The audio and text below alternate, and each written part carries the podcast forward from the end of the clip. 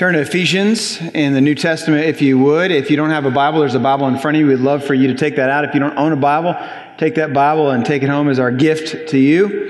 As you're turning to the book of Ephesians, in the late 1800s, the, the doctors, the medical professionals in the 1800s, they believed in this thing called spontaneous generation.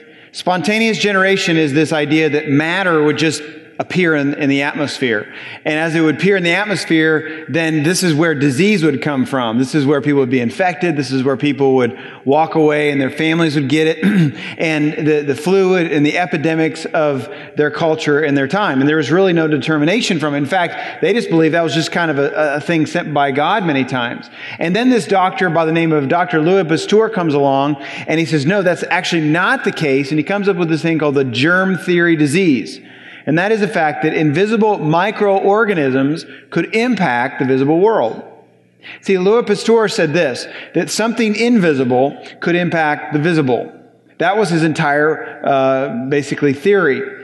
And, and everyone around him and every, every basically like all the doctors and all the experts, experts said, there is no way that something invisible could impact the visible. But Louis said, yes, it actually is. Well, a couple, he got a couple of his buddies together and a couple of doctors that believed him. They began to wash their hands. and began to quarantine people and it began to take impact. But the, most of all, the medical community said, no, that's not exactly the case. We don't believe you. Well, today, fast forward 100 years and obviously, we believe him, right? we believe him a lot, don't we? I mean, we've used this stuff a lot. It's a, it's a flu season, isn't it? And so many people have been infected by the flu. We believe in the germ theory disease. We believe that something invisible impacts the visible. And no one believed this more than the apostle Paul. 2,000 years ago, he believed this. He would fight his greatest battles and he would have his greatest breakthroughs as we'll as we'll learn this morning and following weeks. He believed in this invisible war, and he wasn't talking about a germ anymore. He was talking so much greater, in fact. Paul, he finally hits Asia, his travels, and he would spend two years with the Ephesians. And much later, he would write what I believe, and many others believe, is the greatest book ever written on the invisible war, on spiritual warfare we find anywhere. And during this preaching series, I'm going to challenge you to read along with me, actually, um, to. Uh, uh, look at our New Testament Bible reading plan we have available at all of our information centers. And also, you can sign up on our website. At the very bottom of our website, you can click on the button and you can get an email starting tomorrow with what to read through every single day. We're going to be reading through the New Testament together. And this will also track with the book of Ephesians. But more importantly than do I want you just to understand it, I want you to apply it and learn from it. Now, why this series. Why this book? Because we fight battles too. We fight battles too. It just wasn't Paul. We encounter difficulty. We need to be assured. So if you look at the book of Ephesians as a whole, if you're looking at it from an 80,000 foot view, I want to give you kind of a synopsis of it real quickly. If you're a music fan at all, all right, I'm going to use this illustration to help you understand this, uh, that you'll understand the dynamics of music. Okay, the dynamics of music. Uh, I was, I studied classical piano for over eight years. And what I learned from the dynamics of music are that if you have an quote unquote MP in music, that means mezzo piano, which means it's very soft. So it's very, very quiet. And then there'll be this crescendo that'll happen in the song. The dynamic will include this crescendo. And then it'll get to this point where it's quote unquote FF, which is fortissimo, and it means loud. It means big. It means loud. It's getting bigger and bigger, and you can add life to music, okay? And the, the book of Ephesians, it starts mezzo piano in chapter one, and it layers upon layer upon layer upon layer, chapter by chapter, verse by verse, until we get to uh, chapter six, verse 10 and verse 11, where it is FF, if you will. It is fortissimo. It is big, and this is the main point that Paul is trying to take. And on all of us about the invisible war, and we're going to look at it together. Let's all read it out together. Ephesians chapter 6, verse 10 and 11. It says this. Let's put it on the screen, guys. It says this. Finally, Let's read it out together. Finally, be strong in the Lord and in his mighty power. Put on the full armor of God so that you can take your stand against the devil's schemes. For our struggle is not against flesh and blood, but against the rulers, against the authorities, against the powers of this dark world, and against the spiritual forces of evil Now, I want you to circle the phrase, I want you to understand and write down, take your stand. This is the central focus of the book of Ephesians. Through the pen of Paul, he wants you and I to experience breakthrough in, in our life. We've got to, got to get, get a grip on the fact that there is a battle being waged in the invisible world that is impacting the visible world. So, you got to take a stand. But the question is, how? How? How do you take a stand? How do you understand this in your life? Well, we'll get to that in just a little bit. We'll begin to build layer by layer through this preaching series. You're not going to want to miss any of the weeks we're in this. A little background on this letter. Paul wrote this letter while in prison in Rome. He sends it back to the, the first church in Ephesus while he was uh, there planting a church. He spent two years there, and then he would go on to plant other churches in, in Asia. And Paul had not only been in prison there in, in Rome once, he had been there before. And this time, Nero has him in prison, and Paul would die. Enough, uh, Paul would die, but he would not be crucified. He was a Roman citizen. The apostle Peter was crucified upside down. He was not a Roman citizen. And Paul, he wrote this letter to be circulated. This was, this was like basically the message that was written for all of the house churches in Asia to read because they were fighting battles and they needed breakthrough in your life. So, what was Ephesus like? Well, glad you asked. Thank you. I'll tell you. It was a political center. It was the capital, if you will. It was diverse. It was humming with activity. It was bustling, if you will. And it was a place where people wanted to go. There was this tourist uh, attraction there named the, the, the temple Diana. In the Greek, it's the, the word Artemis. And Artemis uh, was the goddess of fertility in Ephesus. It was this pagan temple, one of the seven wonders of the world at the time, where people would pay money to go and view and be a part of. It was a cultic at its very best. So there's tourism there, but there was also this great invisible battle taking place. Okay, Gray, that's great. Greatest history lesson. How does this impact me? Because you're an in, in an invisible war just like they were. And this battle has been going on since the very beginning of time.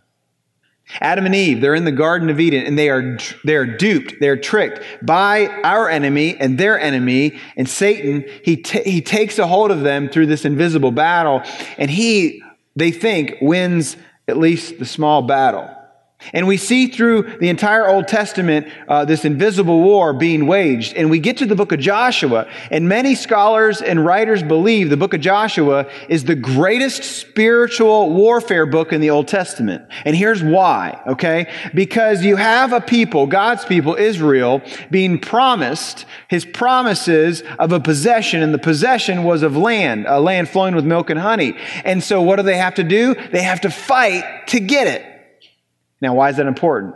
Because if that is the narrative of God's people claiming a promise for them, then Ephesians is our handbook today. And here's why that is so important. Because when you are in Christ, when you're a follower of Jesus Christ and your enemy, he's not just going to be like, Oh, my bad. You want all those promises? You want, go ahead, take them. No, he's going to be like, I'm standing on them. If you want them, then come and get them.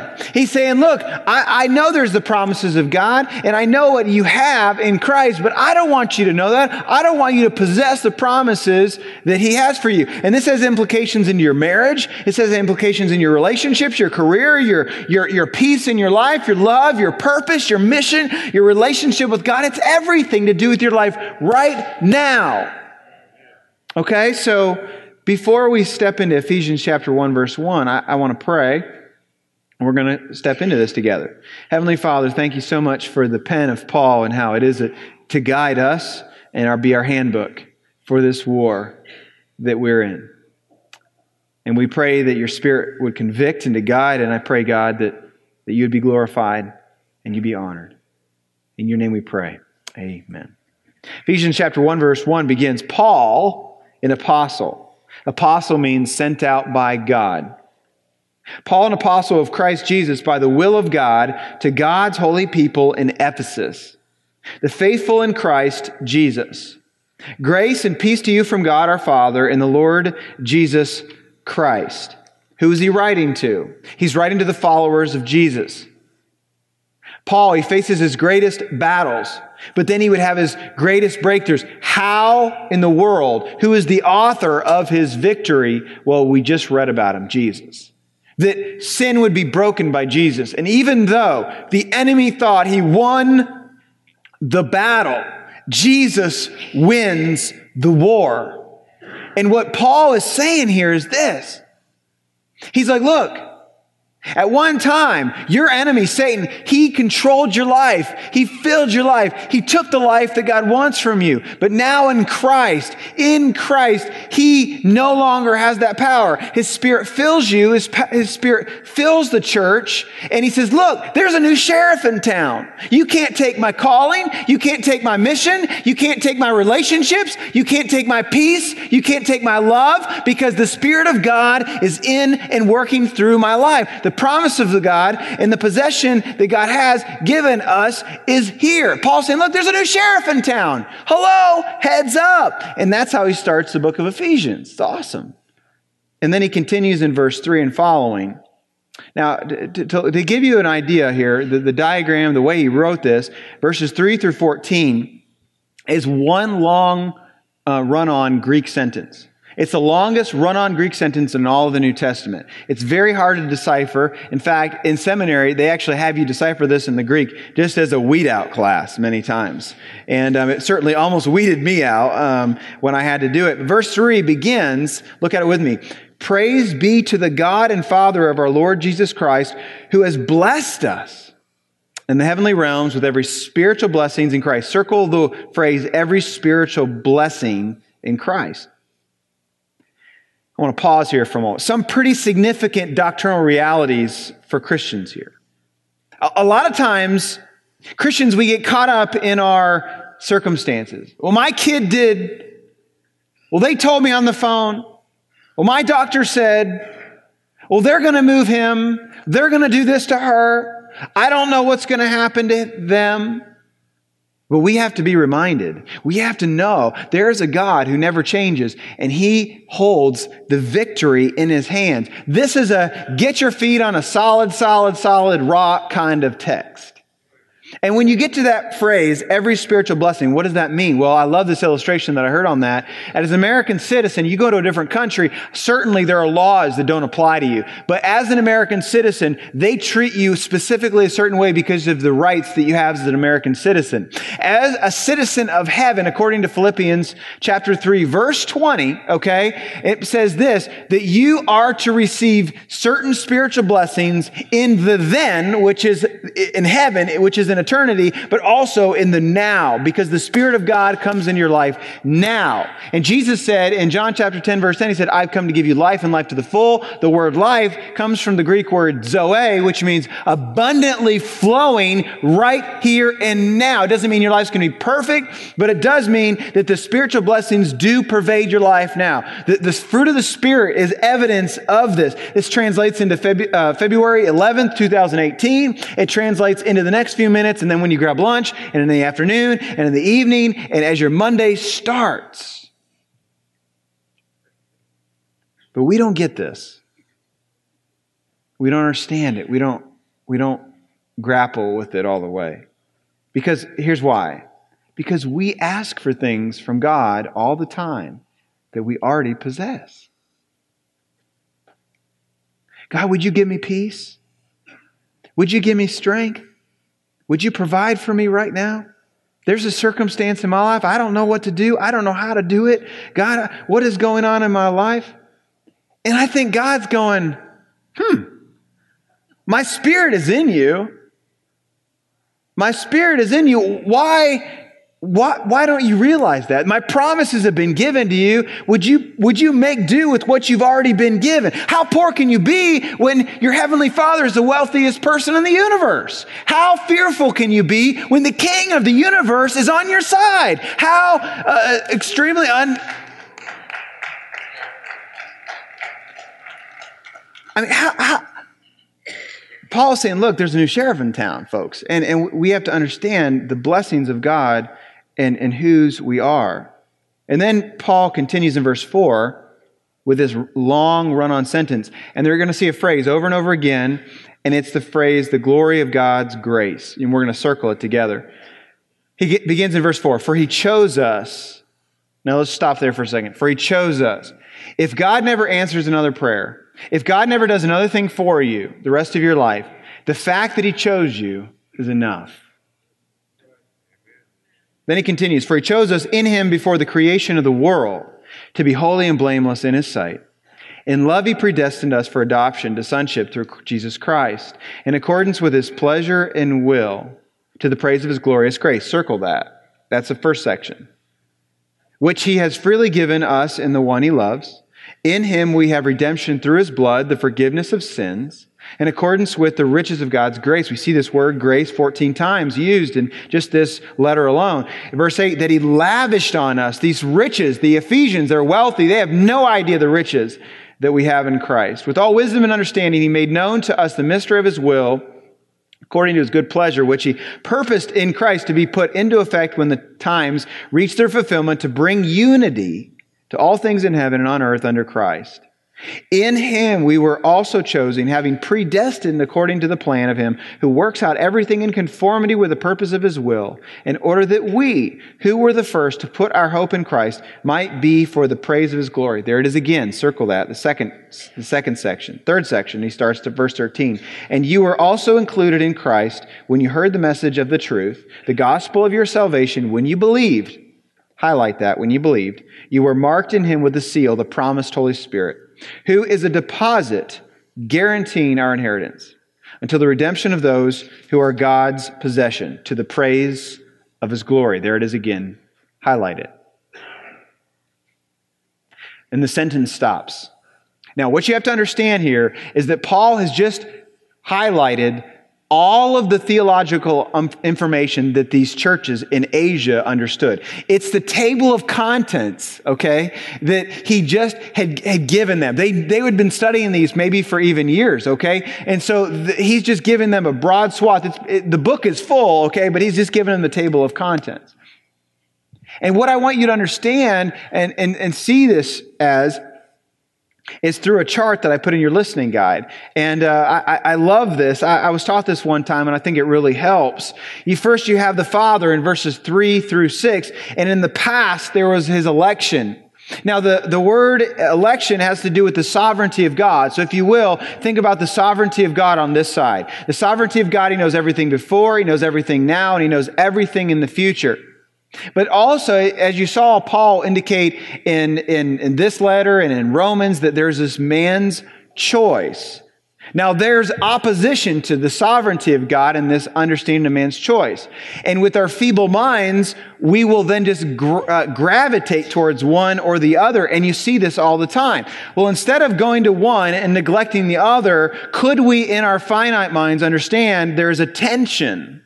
There's a tension that we must understand and understand also that God is bigger than our feeble thinking and that we will never sufficiently understand that. Then following in the present, our Father receives us as sons and daughters and into the future is our glorification.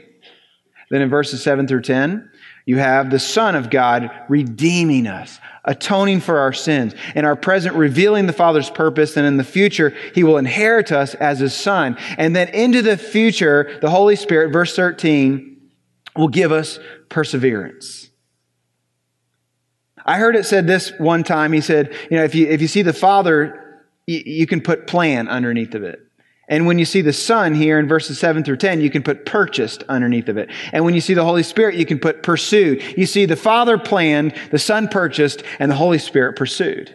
And right there, you could walk home and you could munch on that for the next three years and still not uh, be finished with that. But that's assurance. It's fabulous. There's one thing I'm sure about uh, something in my life, and that is my golf game. you know, this time of year, I start to think about golf. I start to think about, I want to go play some golf. I'm done with the cold weather. This is for the birds. How many with me? All right. I'm ready for some sun. Okay. And there's something about my golf game that I want you to know about. It's not bad. Okay. I'm a pretty decent hand eye coordination guy. I played baseball and love golf and I'll hit a couple of good shots. And then I'll hit a shot and it's like, you know, and it, there goes into the water, there goes into the bushes, and or there it goes just dribbling a few feet in front, and then you have to walk up to it, the walk of shame in golf, and you hit it again, you know, and did anyone see that, right? There's that moment. And a lot of times it's like, where did that shot come from? I was doing well and then it just out of nowhere just hit me the side of the head. And that's exactly what so many times life feels like, doesn't it? It's like you're going along, everything's good, and then bam, like, where did that come from? Like my kids are doing this. Ah, where did that come? My career went this way. My life is, my health is, my situation is. It feels like that's where we are. And look, you may not know where your golf game is going, okay? You may not know where your day is going. But as a Christ follower, you better know where your life is going. And here's how you better know that. Because your heavenly Father in the past was sovereign and faithful and good. Thousands of years of your, the Father, the creator of the universe. And in the present, he is in control. And in the future, he is in control. And Paul, out of chapter one, is saying, look, it's time for you to get a grapple on things and for you to understand that you are a conqueror, you are victorious, and you are a child of God. And there's nothing to fear. So because of that, Paul then prays for them.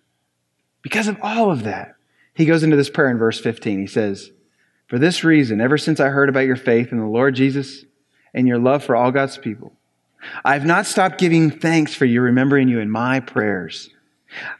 I keep asking that the God of our Lord Jesus Christ, the glorious Father, may give you the spirit of wisdom and revelation so that you may know him better I pray that the eyes of your heart may be enlightened in order that you may know the hope to which he has called you, the riches of his glorious inheritance in his holy people, and his incomparably great power for us who believe. That power is the same as the mighty strength he exerted when he raised Christ from the dead and seated him at his right hand in the heavenly realms, far above all rule and authority, power and dominion and every name that is invoked, not only in this present age, but also in the one to come. What a prayer. And what he's answering here are two questions. The first question is Who are the people who this breakthrough is assured? Well, in your listening guide, breakthrough is ahead if I'm in Christ. Breakthrough is ahead, Paul is saying in this prayer, if I'm in Christ. And my friend, circle the word if. That is a big if. For those of you who are in Christ, as scripture says to us, if you've repented and you believe, then you are saved and you're in Christ, and breakthrough is ahead. Paul then would also answer the second question. Second question is, how do we see breakthrough? Breakthrough is applied as I experience Christ. Now, what does experience Christ? Well, Paul, I think what he does as he be, continues to pray, he, he starts with this right here, the noggin, the, the, the brain, and then he just kind of comes down about 10 inches right into the heart. He first says that you may have the spirit of wisdom. The, the idea here is that you would have the eyes of God, that you would see with the wisdom of God. And then he says, would you have the revelation and the knowledge of him? This is a spiritual truth of who God is. Who is God? Could you answer that? Could you, if someone asked you who is your God, could you write it down? Could you share with them in a paragraph or two or three? Probably not sufficiently, but could you, in a nutshell, share who God is? I, love the way A.W. Tozer sh- does, uh, shares it. He says this, that if your God is small and he's in a box and he's kind of in your realm and your finite thinking, then today is going to be enough rah rah for you. But when Monday and Tuesday and Wednesday and Thursday comes along, man, you're going to be like thrown back and forth because of the invisible war. But if your God is big, well, then Monday and Tuesday and Wednesday and Thursday and Friday and Saturday, you're going to be like, well, my God is big and the revelation of him is still sufficient for me. But then Paul, he goes, okay, intellectual, intellectual heart. He says, the eyes of your heart may be enlightened. He's praying that not only will this know it, but will this know it. That in the darkest moments that life brings you, that you will experience all that He is for you and for me. And then Paul, so that you may know. Would you know, he said, not just feeling, but faith that you would know the hope to which He has called you. Do you know what calling is? The calling of God? I liken it to this. As a child, uh, we would play basketball in my driveway till midnight, 1, 2 in the morning with friends. We'd have pickup games all summer long, and we'd drink Mountain Dew to keep our eyes open. And at some point along the way, my mom or my dad would be like, hey, Ray, it's time to come in. Shut, shut off the light. And I would just kind of have this, this, okay, there's security. I'm walking into my parents' house. I know this is safety. No matter whether I lost or I won, I'm going home. This is the God of the universe calling us and the implications of this. And then he says, the riches of his glorious inheritance. Did you know that when you were adopted, you're put into the will? Did you know that when you were adopted, you are now the wealthiest person? you know that you're looking at somebody who's loaded? Now, maybe not here physically right now. I mean, I drive a Honda Civic, okay? But that, that, that's not exactly the status symbol of our culture in terms of vehicles. But man, in, in eternity, my mansion and the streets of gold that I'm going to walk in are going to be some pretty nice digs. And I'm telling you, Warren Buffett, man, he don't, he don't hold a candle to what us being put into the will of God are going to experience. And then Paul says the power the power, everyone say power. That word power, it comes from the Greek word dunamis, which means, and where our word dynamite comes from. It's explosive. What is the power of God? How can I explain to you the power of God? It's almost impossible that, that the same resurrection power of Lazarus and Jesus is now in our life. It's for us today in this very moment. But it's so hard to, to, to explain. Let me, let me try to explain it to you this way. How many of you have been in an airport before? Raise your hand. How many been in an airport? Okay, most of. How many of you have ever been late for a plane before? And there's no way you're going to make it. It's the worst feeling in the world. And, and if you have bags with you, okay, and you're running through the airport. I had one of those in Salt Lake City one time. And you, you, you, picture yourself there. You got bags in your, in your hand and there's no way you're going to reach this flight. And so you know, and then all of a sudden you see a moving walkway. You know those walkways that move? And when you get on those and you run, it's like triple time or quadruple. And all of a sudden you're flying, right? It's like you're going 10, 20 miles an hour and you're like, yeah, this is, this, that's what I'm talking about. You're going to make the flight. With the power of God, your inability is perfect. It's like a moving walkway, and all of a sudden, pooh, like that, right?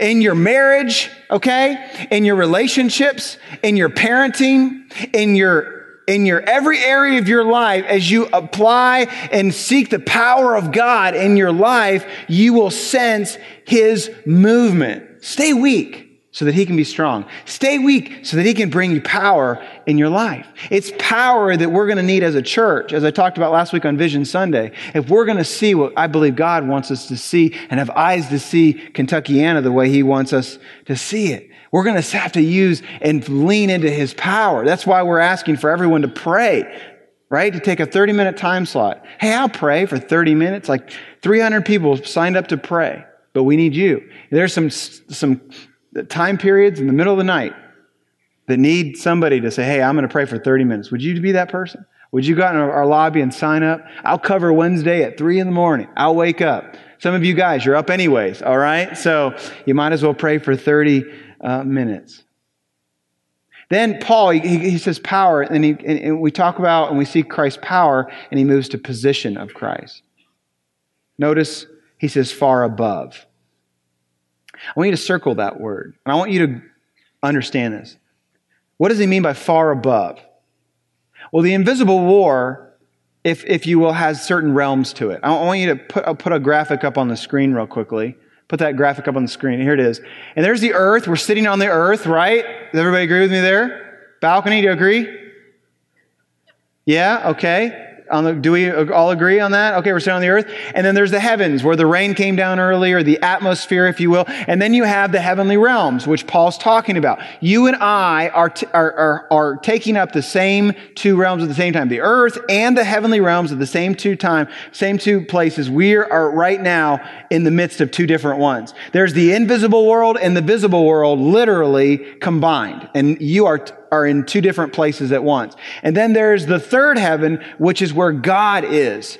And what I believe that, that there, Paul is saying here from far above is he's like, look, the invisible war is, ha- invisible war is happening in the heavenly realm, but Jesus is seated far above even though the battle is raging and even though you face obstacle and circumstance and things in your life and all these things, there's a battle waging that I don't even know if we really want to understand fully. He is seated far above. And he's seated so far above, in fact, that it says that everything else is under his feet. Psalm chapter 8, verse 6, it says, You have put all things under his feet. So when the invisible war is raging, we can know that Jesus, that there's a new sheriff in town and he is seated far above and he is in control. And then Paul, he closes down his prayer in verse 22 and he says, And God placed all things under his feet and appointed him to be head over everything for the church, which is his body, the fullness of him who fills everything in every way. We read this and we see that, that Christ is head of the church and that we are to be the, the hands and the feet and the neck and the torso and the calf and the quad of the, of the body of Christ. But so often the case, I don't feel like a neck. I don't feel like an arm. I don't feel like a leg. I feel like a toe. No, I don't even feel like a toe. I feel like a callus on the bottom of the, no, I feel like a, a bunion on the callus on the bottom of a toe. You ever felt that way? Like there's no way that God could use me. My friend, it doesn't matter. He is seated far above. And when you are weak, he is strong. There's a new sheriff in town, Paul is saying. And look, Satan, you can't have my calling. You can't have my mission. You can't have my identity. You can't have my relationship with God because the promises of God have been possessed because the Spirit of God is within us. And so the same prayer that, that Paul prays then, I want you to be prayed for today.